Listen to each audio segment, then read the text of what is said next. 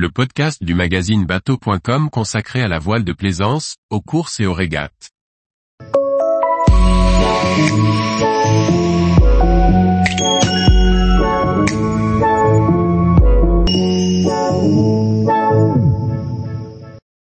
Solitaire du Figaro, une première étape qui se finit par une arrivée à surprise. Par Briag Merlet. La solitaire du Figaro aura livré un scénario à rebondissement dont elle a le secret sur sa première étape, entre Caen et Kinsale en Irlande. Avec deux bisus et un Irlandais premier sur la ligne et des modifications après jury, son résultat fait découvrir des noms peu connus dans la course au large.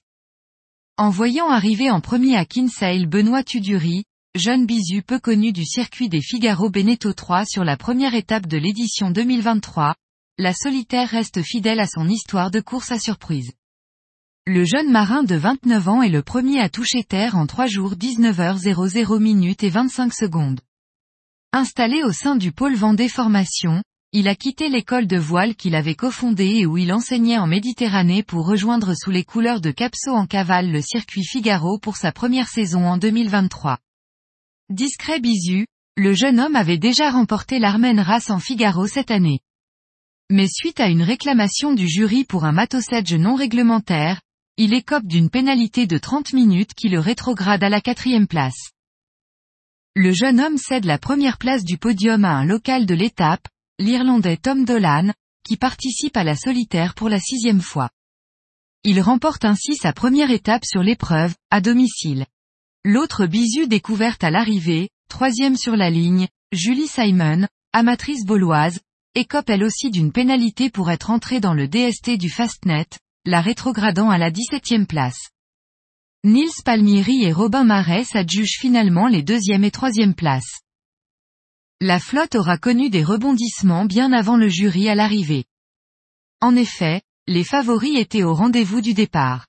Très rapidement, Guillaume Pirouel a pris les commandes de la flotte après le départ de Caen, creusant l'écart avec une belle vitesse, et se constituant un petit matelas de mille après deux traversées de la Manche réussies, de la Normandie jusqu'à l'île de White et jusqu'au retour vers Jersey.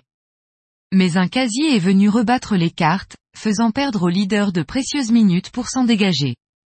Toujours aux avant-postes, le combat avec les autres têtes d'affiche, comme Corentin Auro, Alexis Loison ou Loi Béréard, s'est poursuivi le long de la descente vers Bréa, puis la remontée vers les Scilly.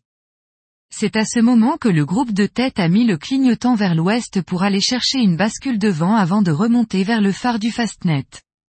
Un trio de marins, plus en retard, ont choisi la route directe. La bascule tardant pour les tenants de l'ouest, ce trio a ainsi fini sur le podium, le peloton concédant au leader un peu plus de 30 minutes sur la ligne d'arrivée. Tous les jours, retrouvez l'actualité nautique sur le site bateau.com. Et n'oubliez pas de laisser 5 étoiles sur votre logiciel de podcast.